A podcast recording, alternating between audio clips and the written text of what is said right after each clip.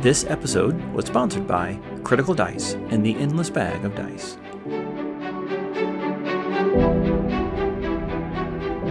Welcome to the Compendium, a resource designed to help you spend less time learning D&D and more time actually playing.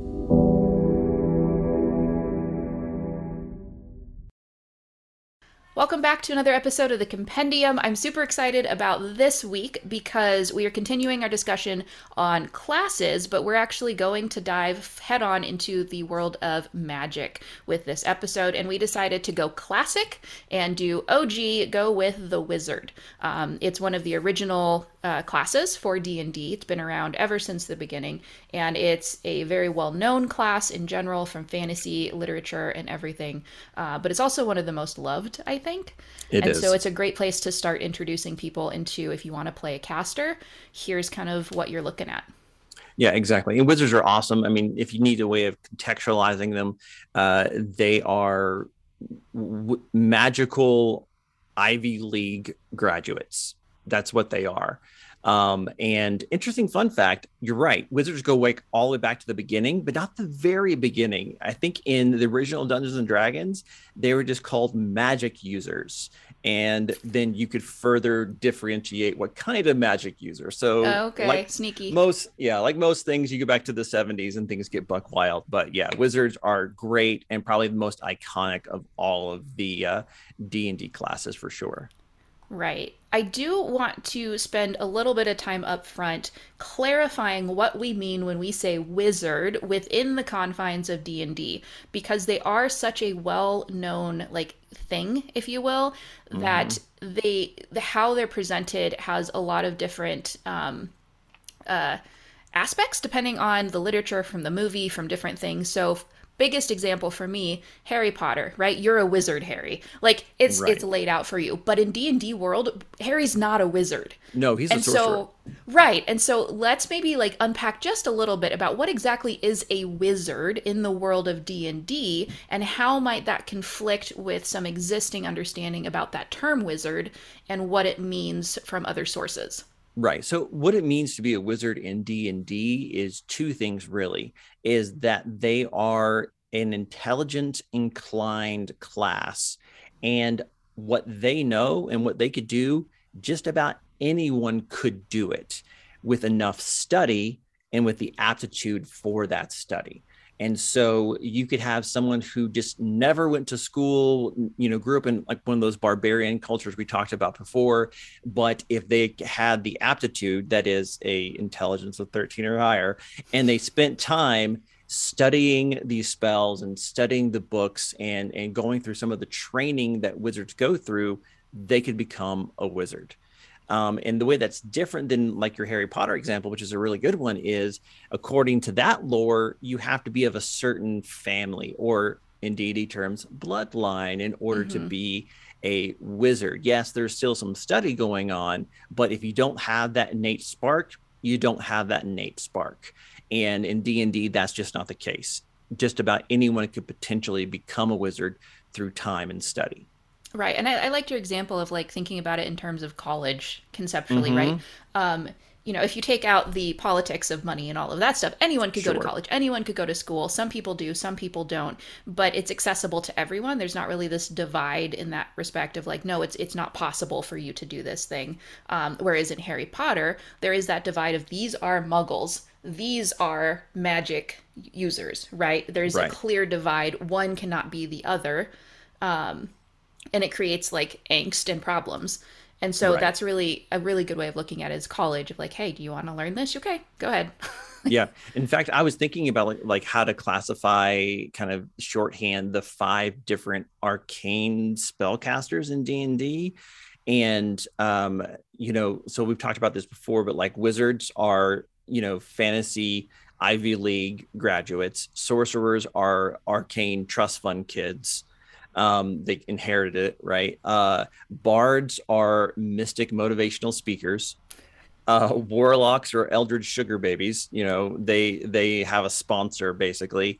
And then with the newest class we have which is uh the artificer they're basically just fantasy stem enthusiasts uh, that are taking Clarke's third law like to heart. You know, any sufficiently advanced civilization is indistinguishable from mag- from magic. That's kind of what they're doing. So uh, that's kind of like the quick rundown of all the arcane spellcasters. Right. And uh, I'd encourage people too, as we're delving into some of this, to refer back to some of our early, early, early episodes. Early. Actually, uh, episode one, I think, is where we do like an overview of class breakdown and kind of talk about the difference Yeah. between some of the different magical classes uh, versus martial classes. So if you want a little more detail on that, refer back to that first episode. We've got it all laid out for you. This episode, we want to deep dive into specifically wizards and the mechanics that you get by playing one. Yeah, exactly. So let's look at, you know, how like let's look at the conceptual background of a wizard, not background in the official terms of D&D having a background for your character, but where do wizards grow up? If you're writing this backstory for your character, what can you expect from them? What was their history up until this point and what was their, you know, possible calls to adventure? What would encourage somebody of the literary uh, kind of focus to go out and sleep on the forest floor instead of just spend their days lounging in a leather chair in a library reading books.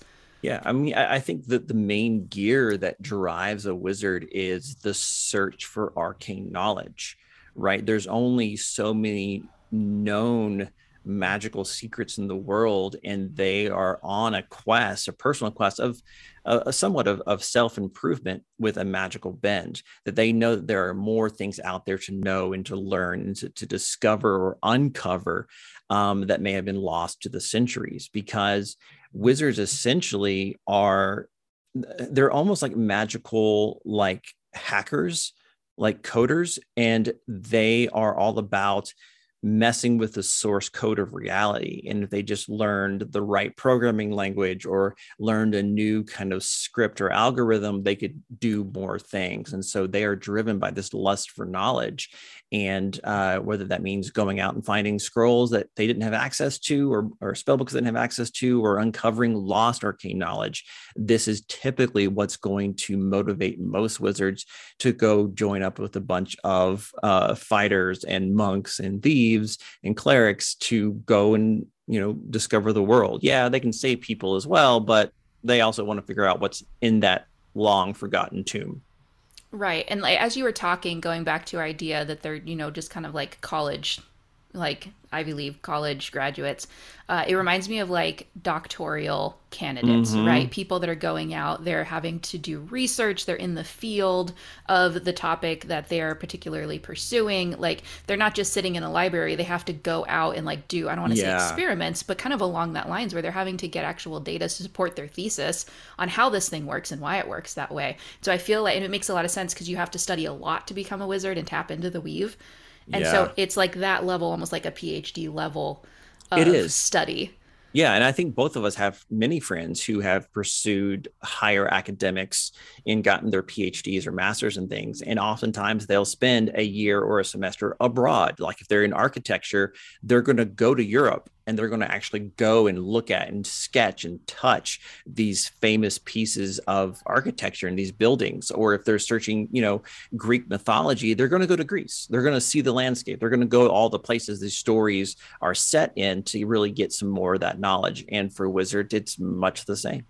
hmm Yeah, and usually I think like that could easily be your your um your adventure hook for your wizard if you're developing one, right? Like you were obsessed with your studies, you liked your books, but then maybe there was missing pages from a manual or maybe a book that Mhm. you have references another book that was rumored to be lost somewhere or, you know, like there there's these different things where you're like, "Okay, well, it's time for me to to go and try to find this lost book and I'll probably do some shenanigans along the way, but my goal is to get this information or try to tap into the weave a little bit more more deeply."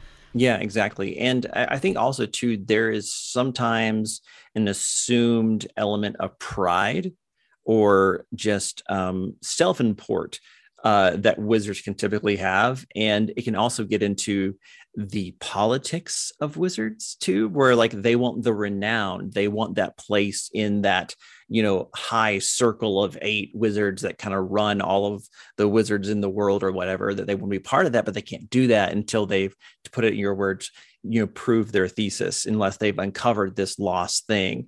And so there can also be this kind of uh, political or uh, social ranking thing wrapped up in that as well. It's almost that joke of, listen, I didn't go to school for eight years to be called Mister.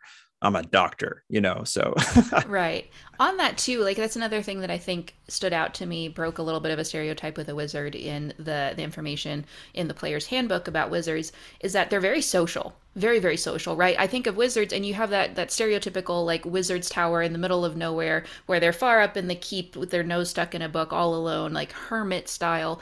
But that's not actually common or normal because in order to learn you have to learn from other people or get sources of information from other people. Um, and so they're actually they're very social right? That makes sense that they'd want to go out and prove themselves to the masses because that's that flows into that idea of the pursuit of knowledge yeah, exactly. And I think that stereotype that you're referring to comes about when someone oftentimes has gone a little, you know, where they've fixated on one specific thing and they've locked themselves away to figure out this single secret and typically maybe at the end of their career or perhaps they're searching for the key to lichdom because everyone else is quitters and i'm going to find you know immortality you know?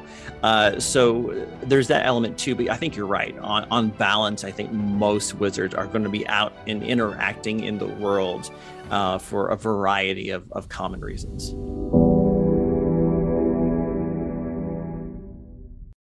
If you don't have enough dice to make it through your game after every single set gets put in dice jail, make sure you check out the Critical Dice and their endless bag of dice.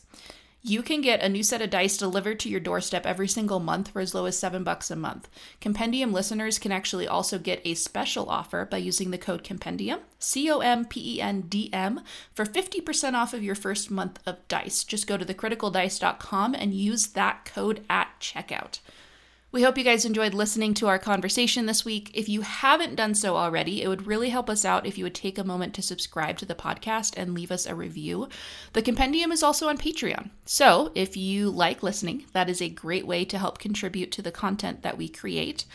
New episodes are available every Tuesday and Friday, or Monday and Thursday if you're a patron. And you can always keep up with us between episodes by following us on social media.